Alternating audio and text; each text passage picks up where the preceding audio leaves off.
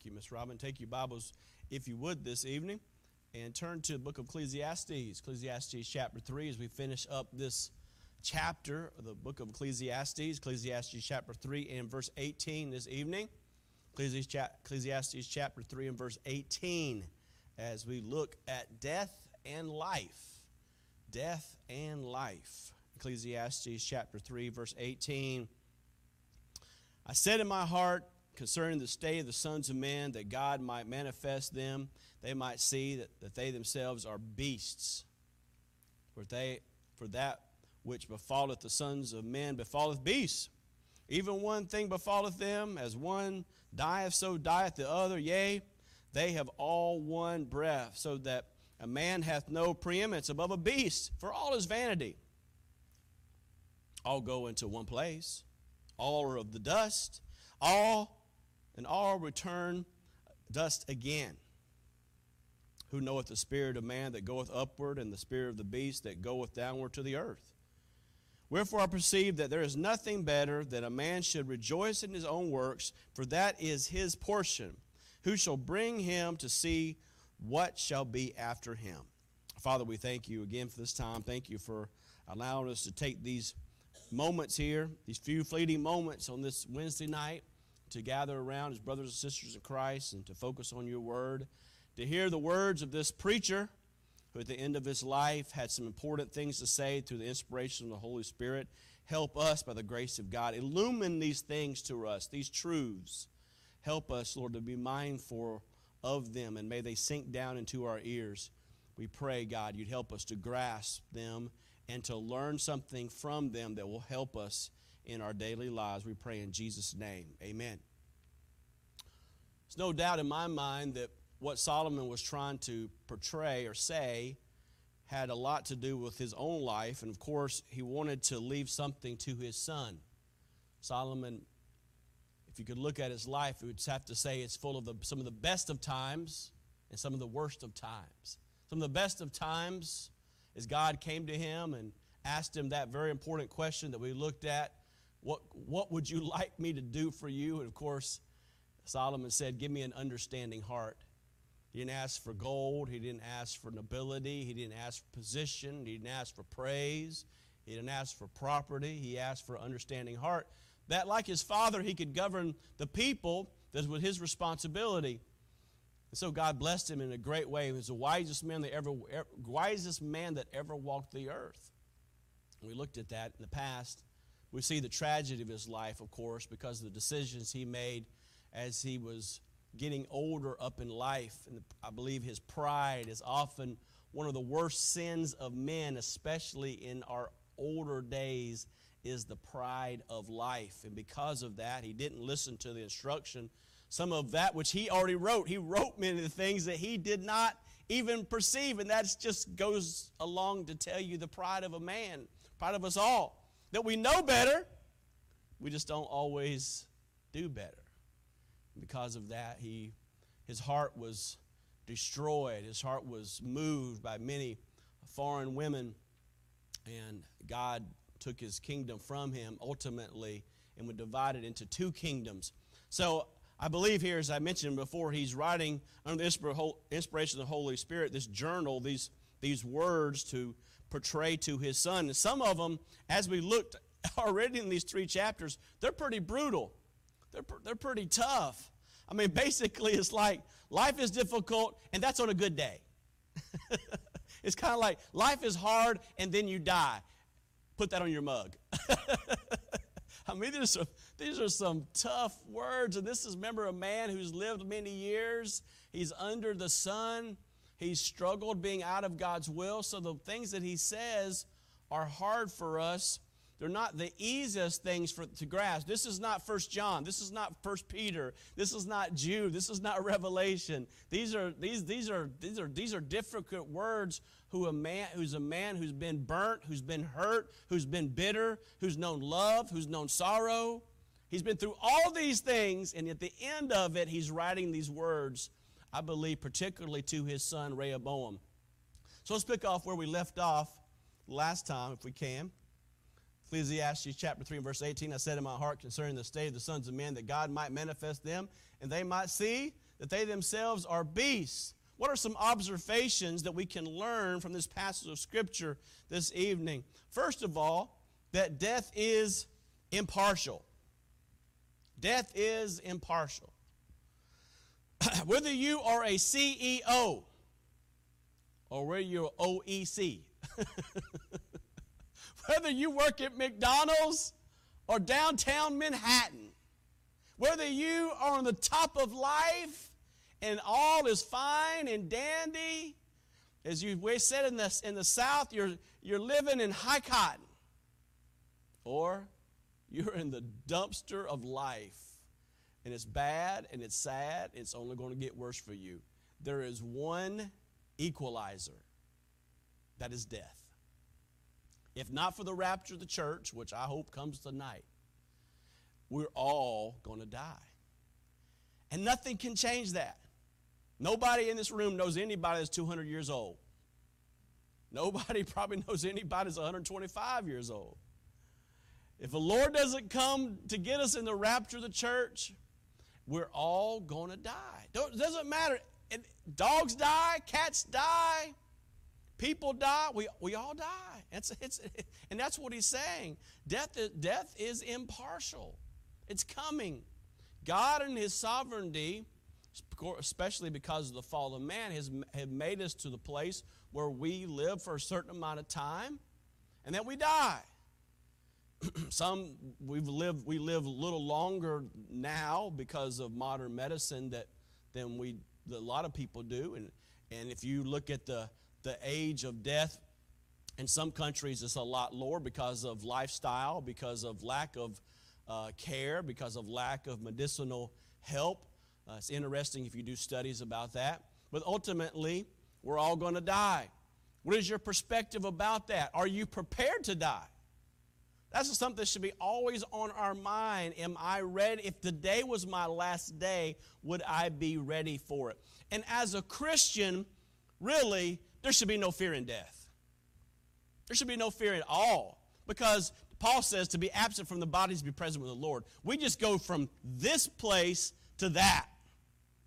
For us, it is the greatest of things. It is it, this is this right here is the closest to hell you'll ever be if you're a Christian. But for the unsaved, this is the closest to heaven they will ever be. That's why we need to be telling people about Jesus because this is the best they'll have. And though it is good at times, it is nothing compared to heaven. And it sure isn't anything compared to hell, what they're about to face. One person said, who wasn't a Christian, it's his, this is his perspective. Realize I'm going to die and forever cease to exist. My life is just a momentary transition out of oblivion into oblivion. And the universe too faces death. Scientists tell us that the universe is expanding. Everything in it's growing farther and farther apart. Eventually, all the stars will burn out and all the matter will collapse. And the dead stars and black holes. Mankind is doomed. A race dying in the, in the terrible universe because the human race will eventually cease to exist. It makes no ultimate difference whether it did exist or not. Mankind is thus no more significant than a swarm of mosquitoes or a barnyard of pigs, for their end is all the same. Woo, that's a bleak perspective, isn't it? Voltaire, some over 300 years ago, said, We are insects. We are insects for living in a few seconds of atoms of mud. What's the difference between a beast and a man? This is my good friend Bill Wolf, who I rode motorcycles with. He's from, he's from Minnesota. His dog Cooper. What's the difference between a man and a beast? Well, both man and beast have a physical pre- presence, right? We both take touch, can be, can be felt, can hear, see, smell. Both have physical presence. Secondly, both men and beasts have a soul.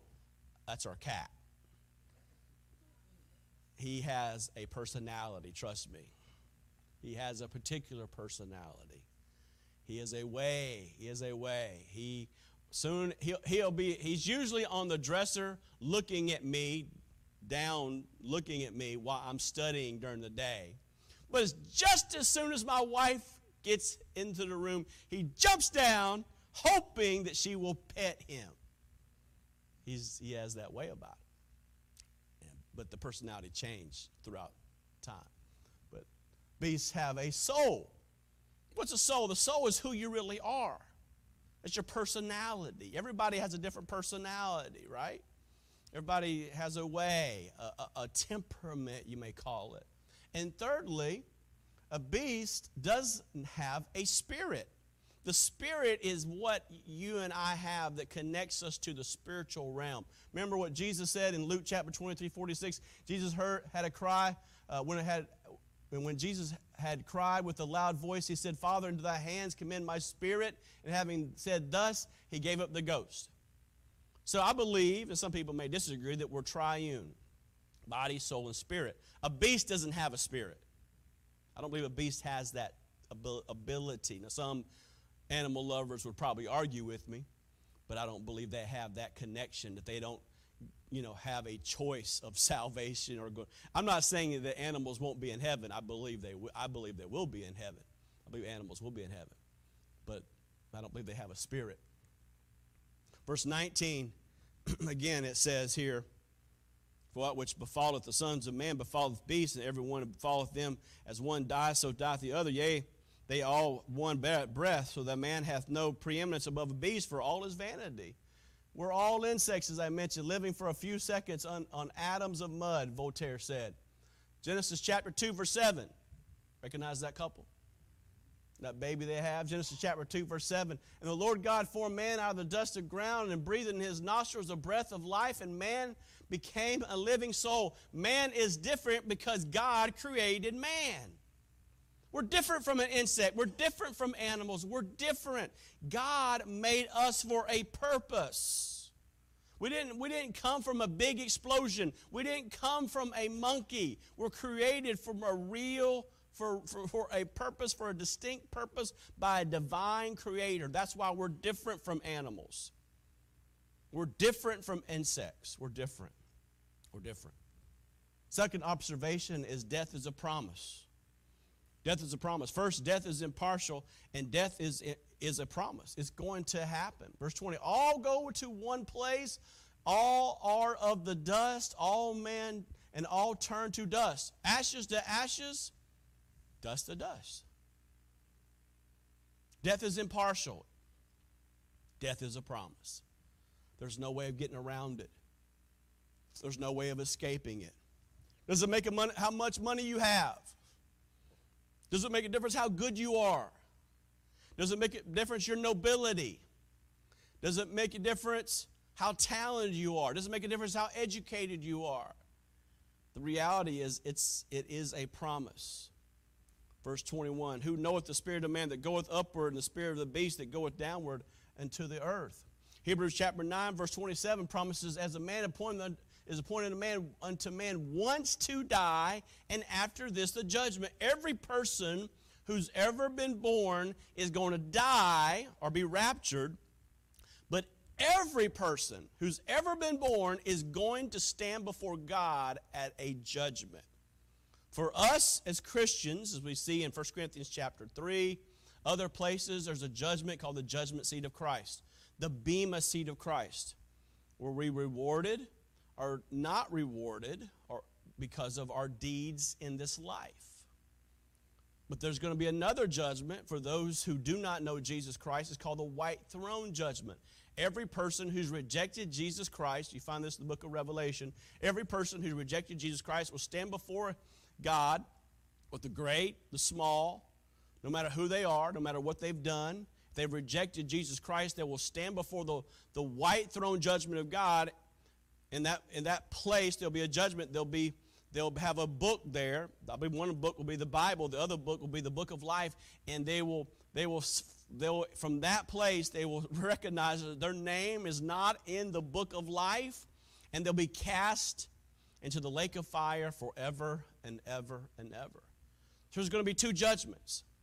If you know Christ, you'll be at the judgment seat of Christ. If you don't know Christ, you'll be at the white throne judgment. But every person will be judged. Now, you know the, one of the first things that people struggle with as Christians, or even non Christians, people say, I don't like to be judged. You hear this. And there's very, and one of these days I'm going to preach on this. I haven't, I haven't yet, but I'm going to preach on, I think it's, it's in Matthew, I believe it is. uh, it says, judge, judge not that you be not judged. But a lot of people misinterpret that whole verse. Now, I won't go into it, but there's a lot of misinterpretation in that. But everybody, oh man, I don't want people to judge me. Dear friend, don't you know the Bible says that we as Christians are going to judge angels? We're going to judge angels someday. You're going to be judged. Everybody is judged. It's part of life. It's part, it's part of life. What, what Solomon is saying here this verse, verse 21, who knoweth the spirit of man that goeth upward, the spirit of the beast that goeth downward to the earth. In other words, who knows the details about life after death? Even for us as Christians, as we read the Bible, there's not a whole lot of detail about heaven, is there? We read about some of the dimensions of it, which you've talked about. But for our service, we know we're going to be in the millennial kingdom. We know based on to whom much is given, much is required to the degree we serve and are, are loyal and faithful here to the degree we'll be able to serve and are faithful in the millennial kingdom. But when we have a new heaven, a new earth, there's not a whole lot of discussion in the scriptures about what we'll actually be doing. But whatever it is, I tell you, it's going to be good. I look forward to it. But the Bible says that even Ecclesiastes chapter 12, verse 7, then shall the dust return to the earth as it, as it was, and the spirit shall return to God who gave it. A second rhetorical question that we find in verse 22 For who shall bring him to see what shall be after him? In other words, who has the power to make life after death possible? Who has the ability to give someone life after death so they can see beyond the death to see the experiences of eternal life? And of course, that only, the only person that can do that is God. God. Psalm 49, verse 15, but God will redeem my soul from the power of the grave. He will receive me. Selah, think about it. Of course, the very common passage, common well known passage in John chapter 14, let not your heart be troubled. You believe in God, believe also in me. In my Father's house are many mansions. If it were not so, I would have told you, I go to prepare a place for you. And if I go and prepare a place for you, I will come again, receive you into myself, that where I am, there you may be also. In Hebrews chapter 11, verse 35, Women received their dead raised to life again. Others were tortured, not accepting deliverance, that they might obtain a better resurrection. We're looking for something better. The writer of Hebrews talks about that better country. We're anticipating that better country. The question is what have we done with the life that God has given us now? What are you doing with this life that He has given to you? Are you using it? Are you taking it like a wash rag and squeezing every drop of water out of it? Or are you let the, letting the days just pile up one by one by one by one and wasting them? What are you doing with this? Every moment, every day is precious. What are you doing with this thing called life? You only have one shot at it. It's not like a video game. Video game, you die.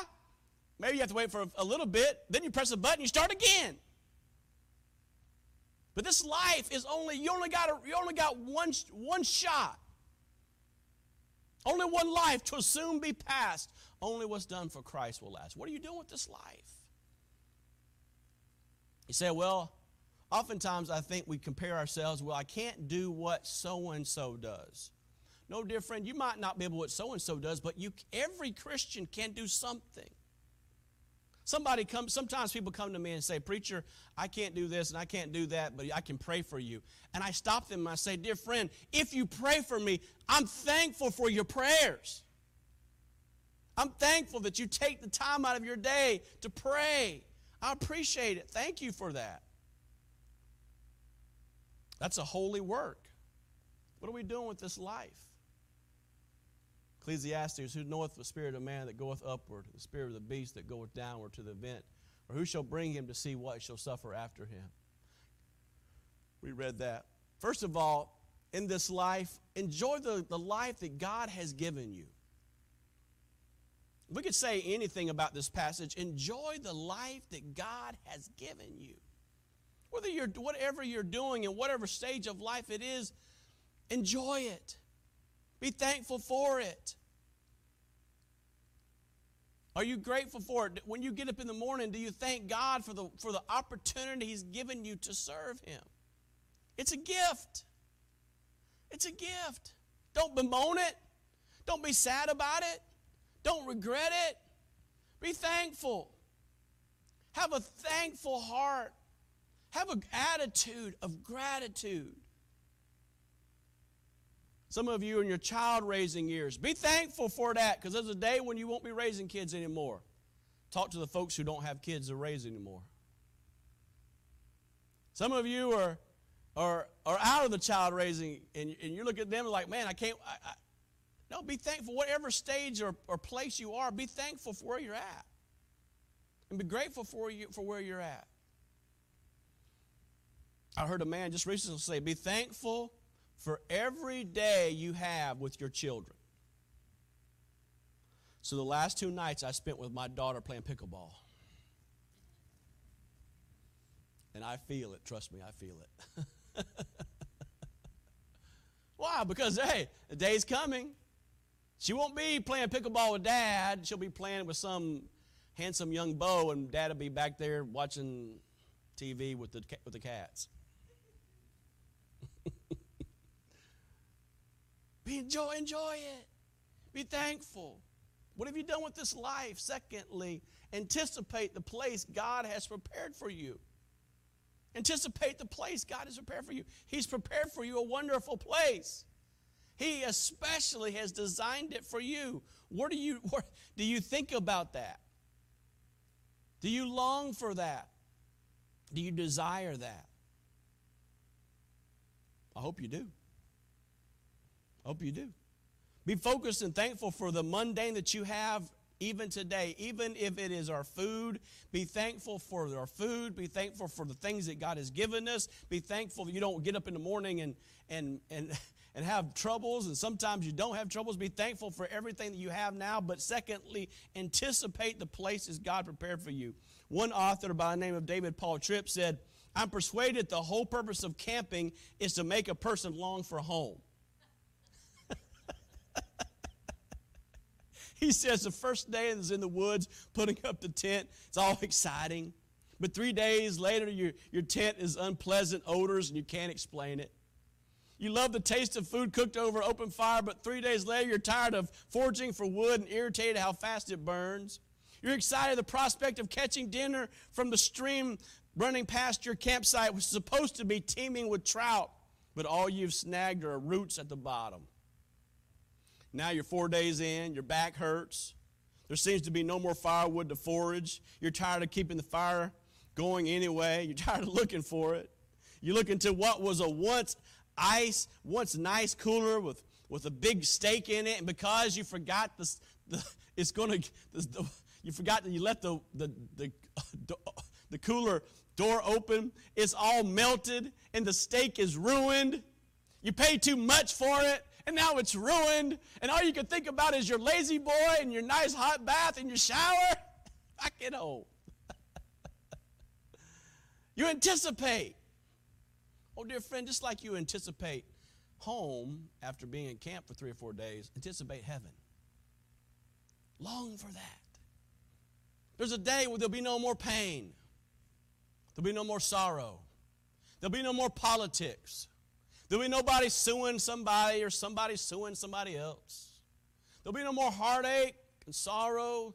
And ultimately, God Himself is going to wipe the tears from our eyes. It's going to be bliss.